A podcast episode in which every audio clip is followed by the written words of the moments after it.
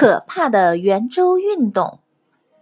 毛毛虫有一种天生的习性，就是第一只到什么地方去，其他的都会依次跟着走。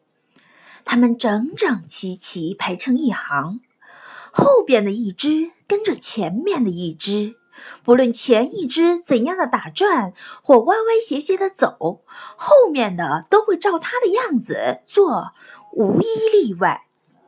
这是因为第一只毛毛虫边走边吐一条细丝，第二条毛毛虫就跟着这条细丝前进，同样也会吐一条细丝夹在上面，以此类推，就成了一条毛毛虫大道。每一对毛毛虫不管队伍长短，总有一只做首领。为什么能做首领？这完全是偶然的，不是大家选举的。也不是由谁来指定的，今天可能是这只，明天可能是那只，没有一定的规则。有一位生物学家做了个有趣的试验，他把十几条毛毛虫放在花盆的边上，花盆的四周布满了菜叶，花盆的中央是一株枝叶茂盛、正在盛开的鲜花。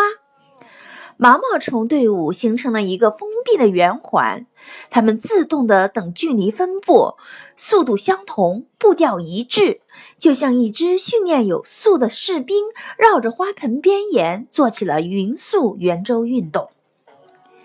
一小时过去了，两小时过去了，三小时过去了。他们的队伍还是那样严谨，没有一支掉队的，也没有一支偏离轨道的。他们走的那样认真，那样整齐，真让人称奇。八个小时过去了。他们可能是太劳累了，先进的速度有些放慢，队伍开始走走停停。晚上天气逐渐变凉，又饥又渴的毛毛虫们只好停顿下来，卷作一团，昏昏欲睡。欲睡。第二天天气温温暖起来，他们慢慢的苏醒过来，又自动排好队伍，开始在那里转圈子。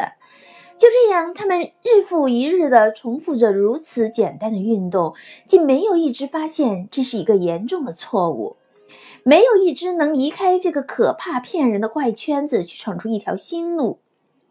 数天的奔波，他们不吃不喝，这些可怜的毛毛虫最后无一幸免地累死在花盆的边沿上。其实很简单，只要它向里一拐，就能吃到嫩绿的叶子和芬芳的鲜花；向外一拐，掉在花盆下，就能吃到丰盛的菜叶，应能逃脱这可悲的下场。但是他们做不到，可能是生理原因或智商太低，这无可厚非。